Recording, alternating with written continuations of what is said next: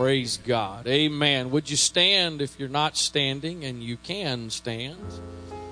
It is a privilege this morning for us to have Doctor Blash and Sister Blash in service with us today. Many of the ladies were at Ladies' Conference where he was the speaker. We are thrilled they're able to be with us today. They pastor in Saint Louis, Missouri, and uh, we are so thankful to be able for them to be with us this morning and then to be with the mother congregation tonight. So, Doctor Blash, welcome to Antioch, and it's so great to have you. Come and take your liberty this morning. Well, praise the Lord, everybody. You can be seated. I, uh, you know, you always want to have um, the right thing to say to the place where you're going, and you, well, I pray, God, just give me the right words. And so uh, sometimes you test the waters. And I said, Lord, you know, I will know that I have the right message if when I arrive, me and Bishop are dressed alike. Close enough.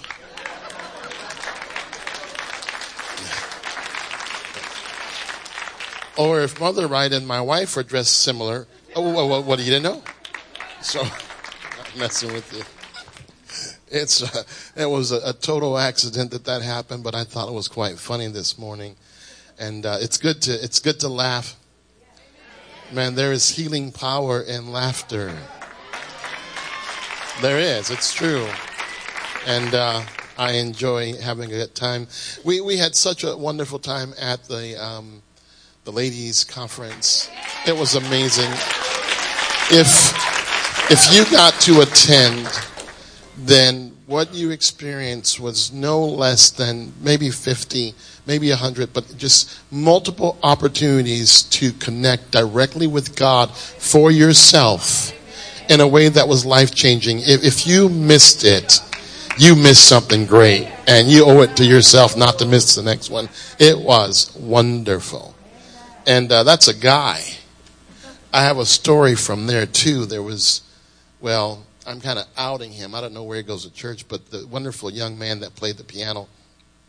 And uh, he said, there sure are a lot of ladies out there. We were be- we were backstage, and I said, they won't bite. I was lying, but he didn't know that. Sent the poor guy right out there. But uh, it was it was wonderful. We had a great time, um, and it was good to get to meet the bishop for the first time and spend time with Mother Wright. That was awesome. And uh, not only that, but she was our transportation from the airport, and that's wonderful. Wasn't it wonderful? Pastor, she says that's she says that's enough. That means there's a story behind it sometime. Thank you, Pastor. Thank you to this great body. My wife is over here to my left. Would you stand and just at least wave, kind of you do that principle. There you go. Um, she did such a wonderful job. Usually when I go places and we both speak, they say, can she come back? And I'm like, sure, she can come back. Um, and so just such a great job. I should have I should have inquired about what time I should be done preaching, and I didn't. Um, but I have I have seen enough of your videos online to know that if I go, you know, anything under two hours should be pretty good. Uh, I'm just just I, I'm new, but I did my homework. You already know this, so I don't have to say it, but I'll, I will just for the record. If you know, if, if I take you down a road that's different than what your leadership takes you down, you need to ignore me and listen to them. But I don't plan to do that. But you just need to know that that's how it happens. Somebody said amen. Amen. Just beautiful, beautiful. Thank you for letting me be here. I um, I don't I don't like tricks. I don't like gimmicks, and I don't do games. I figure if you're going to do something, you may as well just tell people you're going to do it.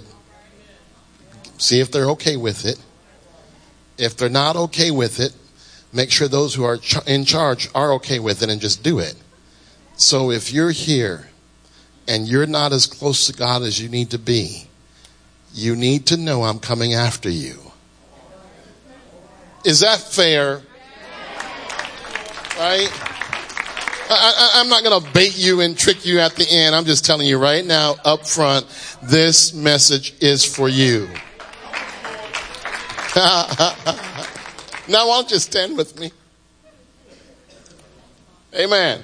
First Samuel chapter seventeen uh, is where I will start reading, and I will read uh, a few other verses um, a little bit later. But before I... Um, Well, let me read First Samuel chapter number seventeen, verse number thirty-four. First Samuel seventeen and thirty-four. And David said unto Saul, Thy servant kept his father's sheep, and there came a lion and a bear, and took a lamb out of the flock, verse thirty-five. And I went after him, and smote him, and delivered it out of his mouth. And when he arose against me, I caught him by his beard and smote him and slew him. Let me stop and pause there. I have given some testimonies at times, and people have come to me and said, that sounded simply unbelievable. I'm not saying you are lying, but that just doesn't even sound possible. That's how this sounds. Because there's nothing in me that wants to go chasing bears or lions. And so listening to this, you've got to be wondering, wow, what is, what is Saul thinking? Verse number thirty-six, Thy servant slew both the lion and the bear, and this uncircumcised Philistine shall be as one of them, seeing he hath defiled the armies of the living God. David said, Moreover, the Lord that delivered me out of the paw of the lion, out of the paw of the bear, he will deliver me out of the hand of this Philistine. And Saul said unto David, Go, and the Lord be with thee. He was convincing enough in his conversation that Saul agreed to let him go and try it. I want to spend a few moments with you this morning talking about the paradox of choice. The paradox of choice. Now, before we pray, and if you can just stay standing with me for a few moments, uh, I want to tell you a little story. It's a true story. Um, there was a man who lived above the storefront where we first rented when we started our church. We started our church as a home missions work, me, my wife, and my five kids. And um, and we, we were in a storefront, and the man upstairs was, he was uh, mean. He was disrespectful. Uh, he was grumpy. He was probably sixty, maybe one or two. Um, bald head, just very strong, tall guy. I called him Grandpa. Um, Grandpa was a mess, and I would greet him, and he would just growl at me. I'd say, how you doing, neighbor? Thought, okay. One day I saw Grandpa, and I was going to win him one way or the other. I saw him working on his car. It was disgusting. He had that big round thing in the middle of the car, the middle of the, uh, uh, the uh, engine. He had that thing off. My specialty is the brain, not the car. So yeah, it, it was a brake or something. He had that thing off, and uh, and and he was working in it, and, and he didn't want to take a break, so he had his Chinese food right there with him, and it was sitting on something else, that square thing with, with like cords hooked to it. It's the battery, I'm pretty sure. And, and, and so, and he would spoon himself some, some, some rice and keep working. And I thought, that's disgusting. And then he got some of it on his hands, something or another, and he did this number, and he just kind of wiped his hands on himself, and he kept working. And God said, that's it right there. Anoint him with oil. And I thought, how am I going to do that, God? He hates me. And then it hit me. Wait till he leaves, get a bottle of oil, and cover it all over his door handle. And so I did it. I felt like I was either being led of God or something was leading me, so I did it. And I poured oil all over his door handle, and I waited for him to come home. I just waited and watched, and he came home. And he came home, and he touched his door handle, and he went, ooh. And I said, in the name of Jesus.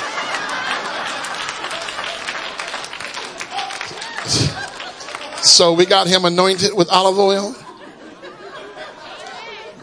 That was, that was, you got to get it done. How you got to get it done? Some of y'all wondering what that wet stuff you touched was today. Told you I'm coming after you. And, uh, and so that was, uh, that was maybe a Saturday. I think it was a Saturday. And, uh, on Sunday morning, on Sunday morning, he showed up in our service and the man was clean. He looked good. He had on a suit. He had on a smile. He walked through the front doors and I said, "What are you doing here?" I know I gotta learn to greet people better than that. I said, "What are you doing here?" He said, "Preacher, last night I had a dream." He says, "I don't care nothing about you. I don't care nothing about church." He said, "But I had a dream last night and I know that it was God. And God told me I need to get myself downstairs and listen to what that preacher has to say." He said, "So I found my suit. I cleaned up, and preacher, I'm here to listen to what you have to say." I'm trying to tell you that God begins to change the heart of man, and it's only God. Grandpa knew we were coming after him. But he, he misunderstood that it would be a man thing. It's not a man thing. It's the Spirit of the living God that will change your mind. I'm telling you, I feel that Spirit here, and it's going to speak to you in the way that you need to be spoken to. It's going to convict you in the way that you need to be touched. I feel that right now in the name of Jesus. It's the love of God that draws men unto him. And that love is so powerful. Man, and you're in it, and you can't escape it. If you walked out right now, these words would echo through your head. God so loved the world that he gave his only begotten Son, that whosoever should believe on him should be saved, should not be, should not perish, but be saved. It's going to echo through your head, and God's going to do a great work in your life, and it's going to start right now. Lift your hands with me, Father. There are some here, God, who you've already spoken to by your Spirit.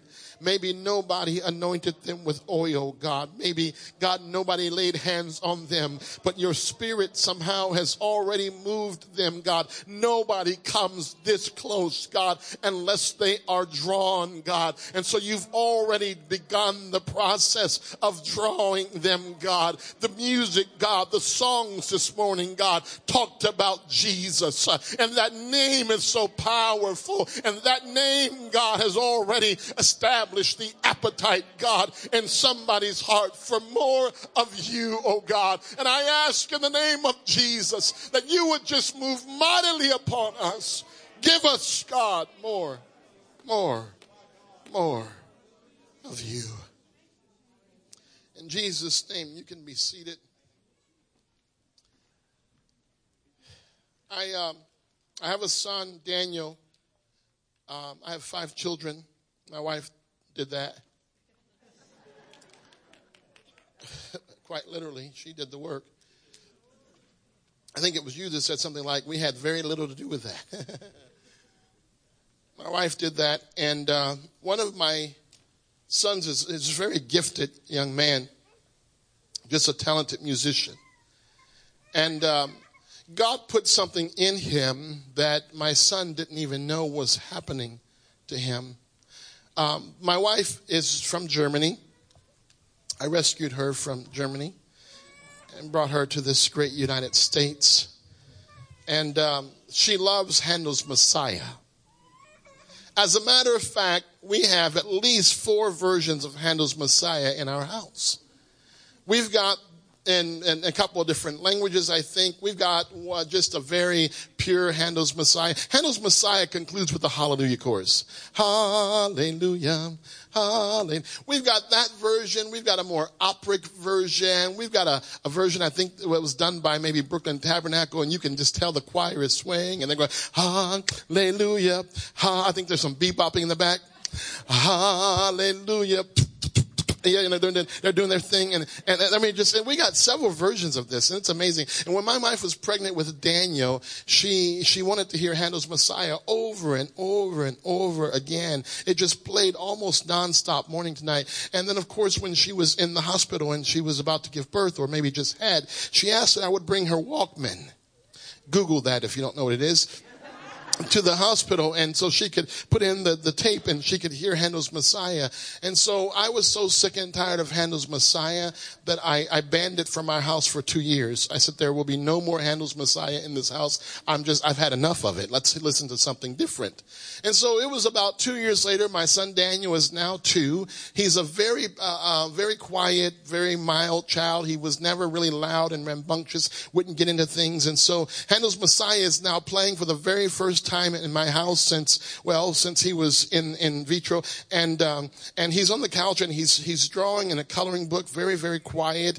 And the entire, uh, thing gets through and it gets to the Hallelujah Chorus. And my son Daniel throws down, he puts down his, his coloring book. He stands on the couch and jumps from the couch to the floor like this, throws his hands out and says, Hallelujah, Hallelujah, ha- on key, on beat. Hallelujah, hallelujah, hallelujah. He modulates. Hallelujah. I'm going, whoa, what is that? I'm like, somebody get the recorder, get the recorder. And back in the day, you know, we're like, you know, we're trying to get this recorded because I couldn't believe it. He had never heard the song outside the womb. And now he's outside the womb and he can hear it. And he's able, it, something is clicking, you know, something, there's that kind of like, whoa, I remember this. Where did I learn this? It's clicking. And when he opens his mouth and he puts words, it comes out and it comes out as if he's always known it all his life. I want to connect that story with another true story.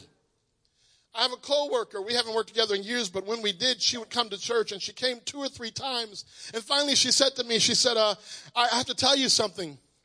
She says, I don't, I don't like your church. I said, it's all right. We don't like you much either. I didn't say that. She, I said, well, what, what, what is it? Are the people not nice? Oh, no, no, they're wonderful. Then what is it? She says, I do fine through life, but I pull up to your church driveway and suddenly I feel sad. I sit in your services. She says, and I'm not depressed, but my, I just start crying. She says, and the whole time, no matter what you all are doing, even when you're having fun, I can't stop the tears. They just keep rolling and they don't kind of shut off until I'm a distance away from your building. And I said, well, now that's weird, don't you think? She says, yes. I said, have you ever felt that way before? She said, yes. Said, when? When I was a little girl and my grandmother would pray. I remember feeling that feeling. She couldn't put religious words to it.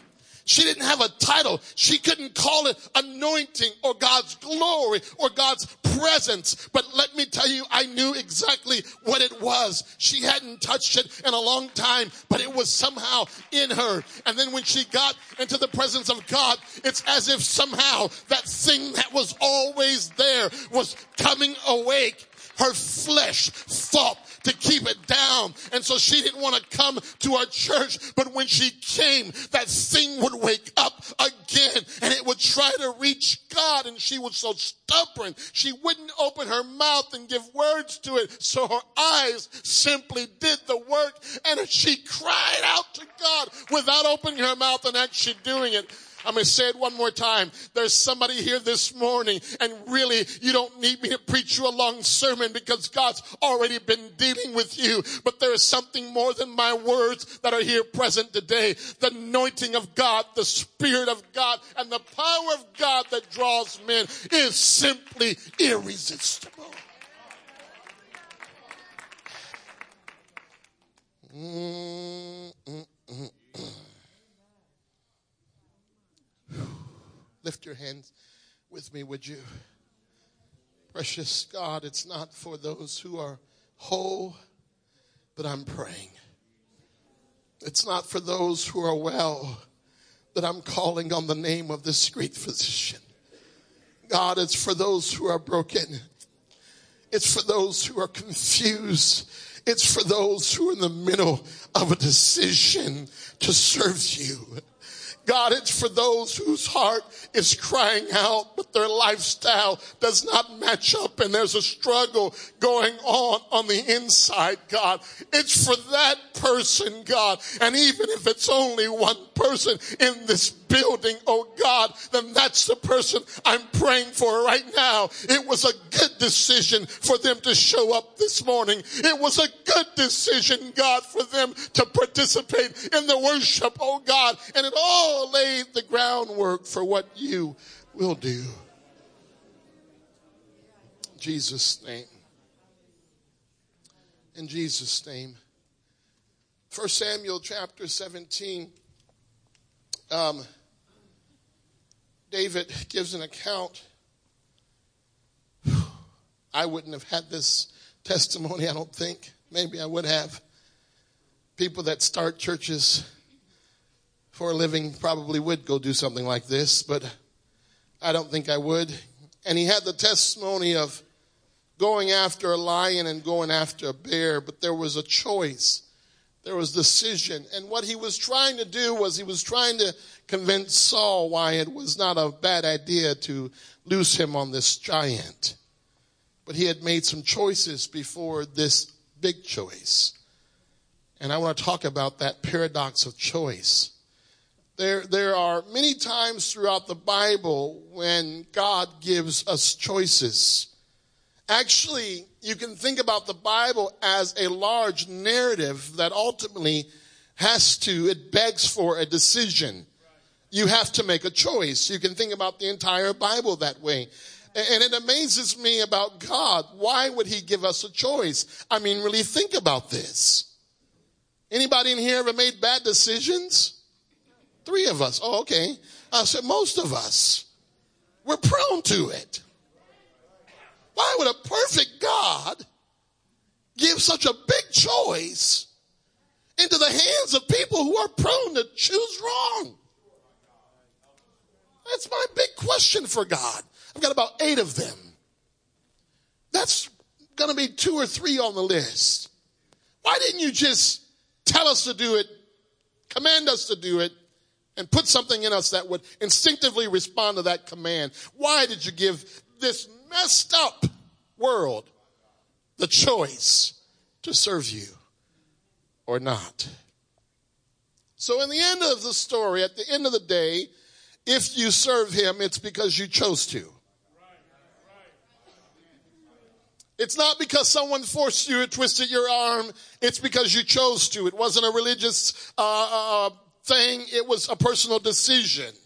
You chose to serve him. And at the end of the day, if you don't serve him, you chose not to. It wasn't the church's fault. It wasn't your parents' fault. It wasn't anyone else's fault. At the end of the day, you look in the mirror and you say, I made this choice. And people have asked me, they said, does it get easier over the years? And my answer is yes and no. Yes, because faith tells you that God who kept you today will keep you tomorrow. And the more examples you have of that, the more confidence you have in God. And so you do build a certain momentum. But know in that there is no tenure in God. You've got to wake up every morning and make that decision. I'm going to serve you, Lord. I'm going to give myself to you, Lord. And if you choose to, after thirty or forty or fifty years, you can walk away from it all and make a really bad decision, but it's going to be your choice. And if you choose that pathway and just before your last breath or before the days, your days are over, you can also choose to turn around and come back home.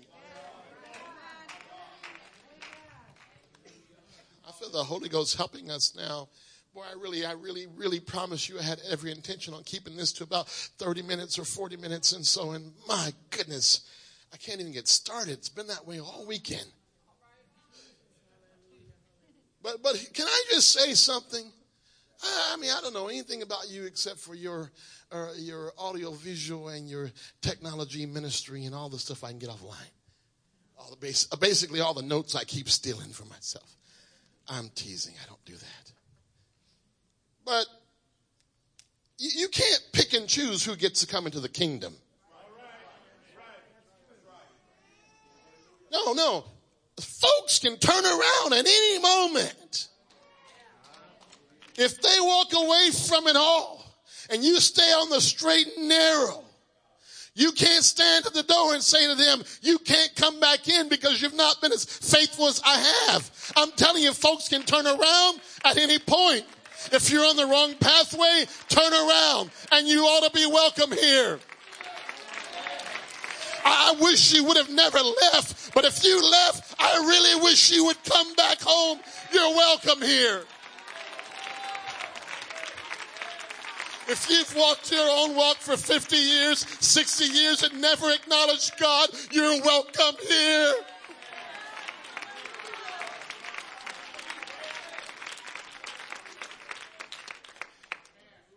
It's your choice. It's your choice. And the church can't choose for you. It's the preacher's job to help you rightly choose. And so the word of the Lord goes forth that you might receive it. I wish it were just that simple, though. I, I said that as if there's no, no opposing force. But there's an opposing force. On the spiritual level and on the natural level, and on the spiritual level we have great authority.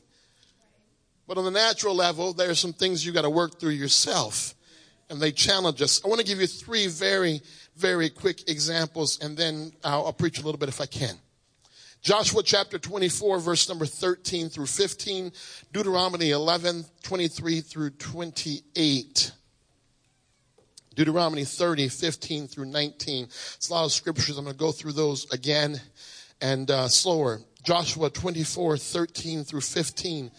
Deuteronomy chapter eleven, twenty-three through twenty-eight. And Deuteronomy chapter thirty, verse number fifteen through verse number nineteen. Joshua chapter twenty-four is probably one of the most popular or, or uh, well-known of these three passages. It's, it's a choice given to God's people. Verse number thirteen says, "And I have given you a land for which you did not labor, and cities which ye build not, and ye dwell in them, and of the vineyards and olive yards which ye planted not do you eat." Now watch the setup here. You, you see what's happening, right? God is saying, let me tell you what I did for you, because I'm about to ask you to make a decision. No, you need to know that's what's happening here. He is setting you up on purpose. "Now, therefore, fear the Lord and serve him in sincerity and in truth, and put away the gods which your fathers served on the other side of the flood and in Egypt, and serve ye the Lord. If it seem evil unto you to serve the Lord, choose you this day whom you will serve. Rather the gods which your fathers served that were on the other side of the flood, or the gods of the Amorites in whose land you dwell. But as for me and my house, we will serve the Lord." More than the context of this scripture, I want you to see that the Bible clearly gave them many good reasons to choose rightly or to rightly choose. And then God said, I want you to make a choice. Now that's important. It's very important. Deuteronomy chapter number eleven, verse number twenty-three, reading through twenty-eight. Listen to this again. Watch the formula. "Then will the Lord drive out all these nations from before you, and ye shall possess greater nations and mightier than yourselves. Every place whereon the sole of your feet shall tread shall be yours, from the wilderness and Lebanon, from the river, the river Euphrates, even unto the uttermost sea shall your coast be. There shall be no man be able to stand before you, for the Lord your God shall lay the fear of you and the dread of you upon all the land that ye shall tread upon, and he, as he has said unto you." Verse twenty-six, "Behold," here's, here's the decision now, "I have set before you this day a blessing and a curse. A blessing if you obey the commandments of the Lord your God, which I commanded you this day. And a curse if you will not obey the commandments of the Lord your God. But turn aside out of the way which I commanded you this day to go after other gods, which you have not known. So the, the formula again is, here are the promises of God. Here's what God is going to do for you. Now I want you to make a choice. Given what you just heard, I want you to make a choice. You see the formula, right? Deuteronomy chapter thirty, verse number fifteen. See, I have set before thee this day life and good, and death and evil, and that I commanded thee this day to love the Lord thy God, to walk in his ways, and to keep his commandments and his statutes and his judgments, that thou mayest live and multiply. And thy Lord thy God shall bless thee in a land whither thou goest to possess it. Verse number seventeen. But if thine heart turn away, so that thou wilt not hear, but shall be drawn away and worship other gods and serve them, I denounce you this day, that ye shall surely perish, and that ye shall not prolong your days upon the land, whether thou passest over Jordan to go possess it. I call heaven and earth to record this day against you, that I have set before you life and death, blessings and cursings. Therefore, you see the decision. Therefore, choose life, that both thou and thy seed may live. In all those scenarios and many, many, many more, there's a setup. And God is saying, I love you. I will be good to you. I will care for you. Now choose me. But the setup is pretty much the same. Here's the paradox of choice. The human brain never sleeps. It's always open to suggestion. Yeah, when you measure brain waves, they're very, very consistent. You may be snoring, but your brain is very alert. Your body sleeps, your brain really never does. The human brain has enough capacity to start recording information when you're in the womb, and continue recording nonstop until you take your last breath, and then give you the ability to recount all of it, if needed. Everything you hear, experience, it all gets recorded, even if you hear it in your sleep. I yelled at a person one time. I didn't mean to. I really didn't mean to. I can think of two times in these years of pastoring that I've yelled at a saint. Just two. And it was a mistake. It was an accident. Poor lady came in and she was trying to talk to me about being exhausted. And and her her job is just so consuming that when she gets home, she can't rest. She had, she's not had the Holy Ghost yet and been around the church for a couple of years and just struggling. And she said, Pastor, when I when I get home, I just sit on my couch. I just turn on the television. And in about three hours, I fall asleep. And I got, it just came out of me. I don't know how. I said, no. Don't do that. And it startled her and startled me. I, I said, your, your brain is recording every single thing that's coming out of that television. And because you're sleeping or almost sleeping, you're almost in this hypnotic state, and it's recording it without the filters of morality that you would normally apply if you were awake. You can't afford to feed your brain that every single night. An hour of church can't compete against that. An hour of church when you're debating if everything I'm telling you is right versus three hours of opening yourself up to nonstop whatever. God, we need that the other way around. We need folks to come to church and say, God, I'm wide open. But then when you leave this house, that's when you need to turn your filters on and figure out what you ought to and ought not to hear. Poor thing, her, her brain was recording all that stuff, undermining anything I was teaching or preaching. Anything she was reading in the Word of God was being eroded away. And so I calmed down and said, I didn't mean to yell, but this is important. She says, I gathered. She says, what do I do? Well, if I was at home, I'd tell you what I told her, but I'm not. It was uh, it was easy. You, you're, you, the, the human brain, for people who are above age eighteen, thinks about fifty thousand conscious thoughts every single day, and two hundred thoughts enter in subconsciously. That's four times as much. And those two hundred thousand thoughts inform our knee-jerk or our very quick reactions. Think about a commercial that's, what, thirty seconds and costs, what, a couple million dollars, depending upon what season it is, and how much information is packed into that, and how much is design has gone into that to get your brain to believe whatever they're telling you. I go back to the book of Genesis and I think about Eve, and her only source of information that countered or contradicted God was the devil. She just had the devil. She didn't have media. She didn't have television. She didn't have internet, just the devil. And she was confused in a matter of moments. Choice. Somebody said choice. It's so important that we think about the right things, because what you think about, that ultimately impacts how you choose.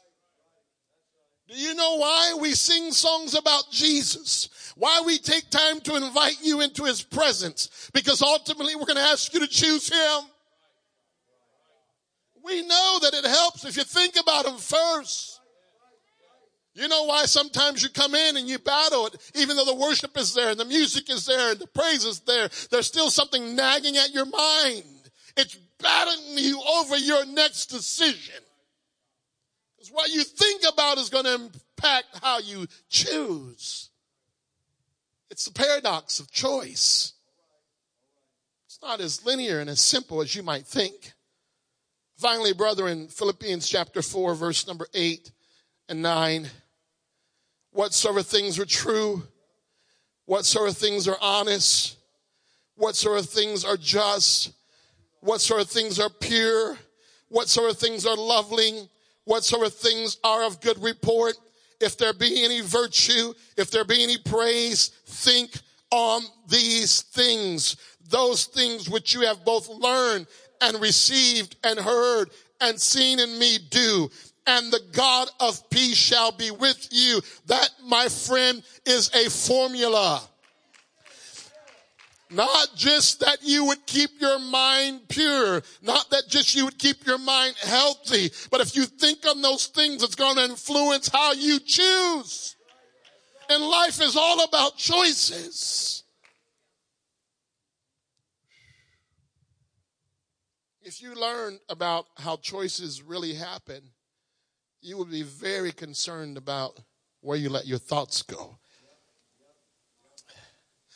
We have internet in our home, and um, our provider happens to be Charter, not a commercial for or against them. Uh, we chose them just simply because after hours and hours of consumer research, well, they were cheaper. So the problem with our home is we only have internet. We don't have our phone through them. We don't have cable television through them. And they recognize that we're paying more money than we have to. If we would bundle our services. And so they call me every six months. The conversation sounds like this. Mister Blash, we know that you are just a very conscientious consumer and that saving money is important to you. They got me so far, so good. I'm agreeing. And we have recognized in our records that um, your current package is not our best package. We know you want to save money and we want to help you. So far, so good. So, Mister Blash, here's what we would like to do. We would like to offer you cable. And, Mister Blash, it would open you up to fifty gazillion channels. Our premium package would be free for the next three months. Now, you have, you got to understand, I crack myself up. So this is about to become entertainment for me. This is all the entertainment I need. It's just your phone calls every three months because we're going to have a good time. And so Mister Blash, wouldn't you enjoy that? I say, no, I'm already funny enough. I don't need any more entertainment. Mister Blash, I understand. So instead of that fifty dollars I just quoted you, and you're paying eighty right now, may I remind you, Mister Blash, but for the next three months, at a special rate of forty dollars, you can not just have the premium, you can have the super duper deluxe premium. And I said, well, wow, that sounds cool. Here's my question to you. What happens in three months? They said, well, Mister Blash, for your convenience, we will call you in three months and give you an opportunity to tell us how you would like to tailor your future business with us. Because you have choices. Now, they, they don't have, they have no clue who they're talking to. Let me translate for you what they just said. Give us three months to whet your appetite and to establish your taste buds. And then after ninety days of teaching you what tastes good, we're going to ask you, do you want more of it? Hello. The paradox of choice is choice has never been about options. It's always been about appetite.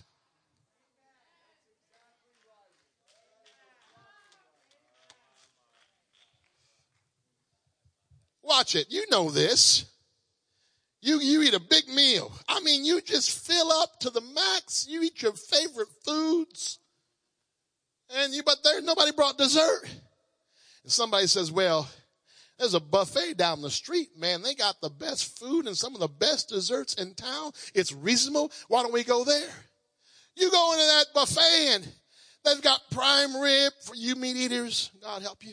They got prime rib and they got good grilled veggies for the rest of us who don't eat meat. And they got all this stuff. And I mean, just, just they got a thousand items for you to pick from. You walk past all of it because all you're hungry for, the only thing you have appetite for is dessert because you already ate the other stuff. It's not about choice. It's not about selection. It's about appetite. And all you have an appetite for at that point is dessert. One of the reasons I got so disturbed in my spirit when that young lady told me that she lets that television run for hours, as I knew that beyond cluttering her mind with garbage, it was also dictating her appetite, and it would not leave her hungry for the things of God. It will leave her hungry for the things of this world. The reason some of you are drawn to God right now is because he's been sprinkling his presence in your life. He's been building appetite, and now that there are many things you can do, he says, but I've put some appetite on the inside of you. Now choose me, and you become hungry for him. I'm not close to done, but would you stand with me right now and lift your hands toward God, and somebody begin to praise him.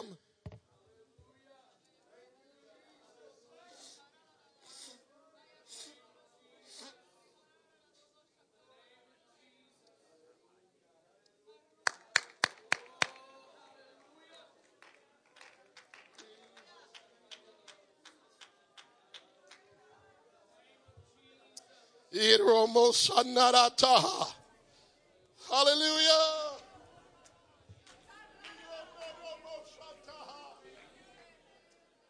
What you got to understand is the more of God you get, the more of God you want. It's the nature of appetite.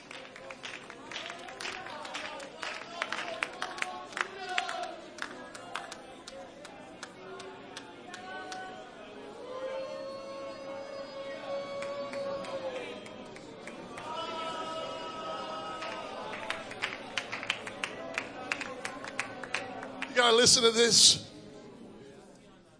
Charter has, Charter spends, and all those companies, they spend millions and millions and millions researching people. So they knew three months was a magical time. They knew that. I thought we can use that. Thank you, Charter, for your research. Because what they basically said is, if you will give yourself three months to consume a thing, on that ninety-first day, all you need now is an invitation because your appetite has already been developed and firmly established. If all that is right and what I'm feeling right now is accurate, that means there's people in this place and God's been dealing with you for a while now. You're going, ouch, I feel convicted. Ooh, man, every month or so, something hits me that makes me feel a little convicted. What's that? And, oh, man, suddenly I'm not so interested in what's that? And it's God building an appetite for this service, building an appetite for his word. He's trying to change what you really desire. Until you desire more of him, please don't be offended. You can't feast on confusion and then expect to pick clarity. You keep picking wrong, because if you feast on confusion and clarity is offered, it seems ridiculous. The only thing that makes sense to you to do is pick more confusion. But the word of God has no confusion in it. His word, his love, it's without error. It's without a shadow of variance. It's perfectly aligned all the time. And so the word of God, it dispels confusion. If you stay in that presence long enough, I feel it right now, my God in heaven. You can't, you can't feast on sin and then be expected to pick holiness. But if you feast on the things of God, oh, blessed are those which do hunger and thirst after righteousness. They shall be filled. There is something on the inside of you that will want more of it, and it will be unquenchable.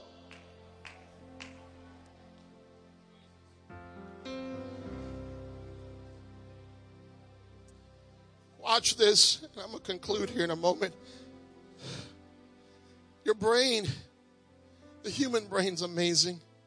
It is so amazing. We don't even understand most of it. And the part we understand is amazing. Your brain adjusts so quickly to what you introduce to it and what you feed it. It begins to adjust so quickly to that thing. And that your brain looks for connections. Looks for things that make sense, that match your experience. This is why... Well, this is why when, when you don't pray throughout the week, it seems like it's harder to connect with the message on Sunday. Because your, your brain is searching, it's listening to that word, your brain is hearing that word, and it's searching throughout the week to find connect points. Comes up empty, and then you go, well, wow, service just wasn't that great for me. It's not the preaching, it's not the service, it's your appetite. It's what you've been eating all week. It's messing you up. But watch this. It's Monday and you're praying and you just feel something in the Lord, just some small thing, maybe about healing. And, you know, you, you aren't praying for healing, but you just feel that small thing. And so you just kind of go with it. And Lord, I thank you for talking to me about healing. Lord, I don't know why I even feel this, but God, if I, if I run across somebody this week, then, then thank you, Jesus. I'll pray for them. I'll keep my oil handy. And so it's Wednesday and you're praying again and you open your Bible and you, you read this narrative and there's a healing there. You're like, wow, God, that's, that's, that's amazing, Lord. God, are you trying to speak to me? I'm not trying to make stuff up that's not there, but Lord, now this is twice. God, if there's somebody in my environment. And then you get to church on Sunday and right in middle of a, a, a message about tithing, preacher stops and says, God just spoke to me. And he wants to do a healing. He wants to lose somebody into a healing ministry. And your brain goes, got it, got it, got it. That's me. Confirmation. Why? You've been feasting on that all week long. know that word was for you. And you put your hands up in the air and you say, God, use these hands, use this body, take me, God. And before long, you've launched yourself into a ministry that you didn't even know could exist for you. Whereas your neighbor missed it totally. I can lay out ten thousand benefits of why you should live for God. Tonight I'm going to lay out some of them. I can lay out ten thousand benefits of why you need to live for God.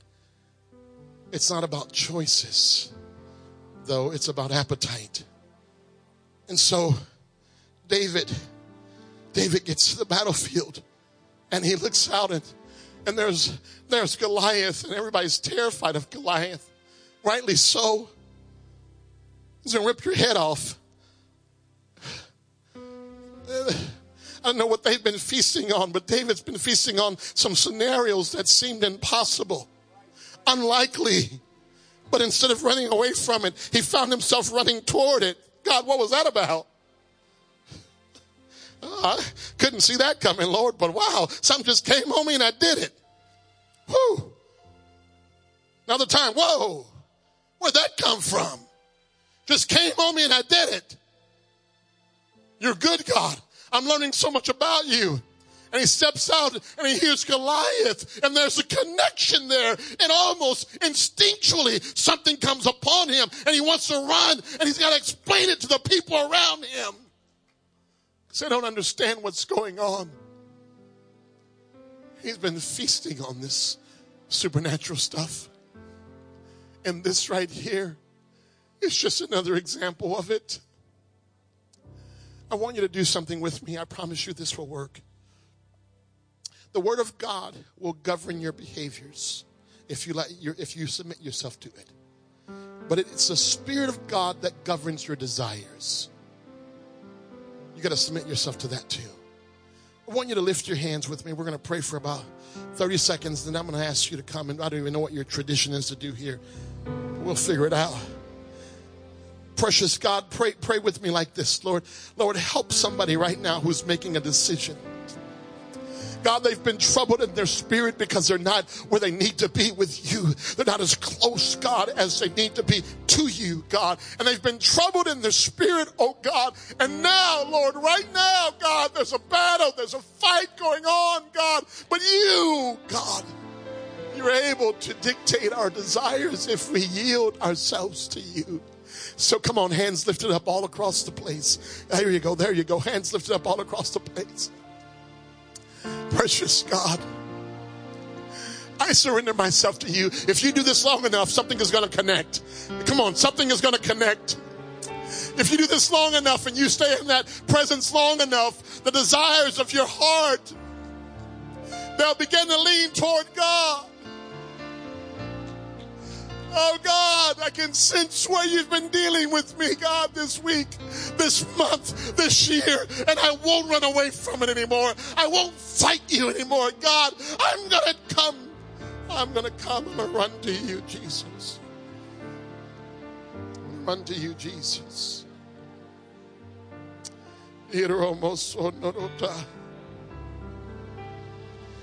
Come on. If it's your tradition here, maybe find somebody to the left or to the right of you and invite them to the altar. Go ahead and just ask them. Say, hey, come, would you come pray with me right now? Would you come pray with me right now? Give them a chance to say yes or no. Would you, would you come pray with me right now? Come on, there's somebody standing there waiting for you to go to them, and, and they may not have the courage to come by themselves, but if, if you'll go ask them. What you don't know is God's been dealing with them about getting to where they ought to be with him. God's been dealing with them about their place in the body. He's been helping them, bringing them to this moment in this service where he would then ask them to choose him. Come on, friend. Even if no one comes up to you and if no one grabs your hand, but you feel moved upon by God, would you come? And then, would you choose ye this day who you will serve? But before you make that choice, you need to know He's been so good, he gave you the breath to get up this morning. He's been so good, he gave you your right mind to get dressed this morning. He's been so good, he let you choose him.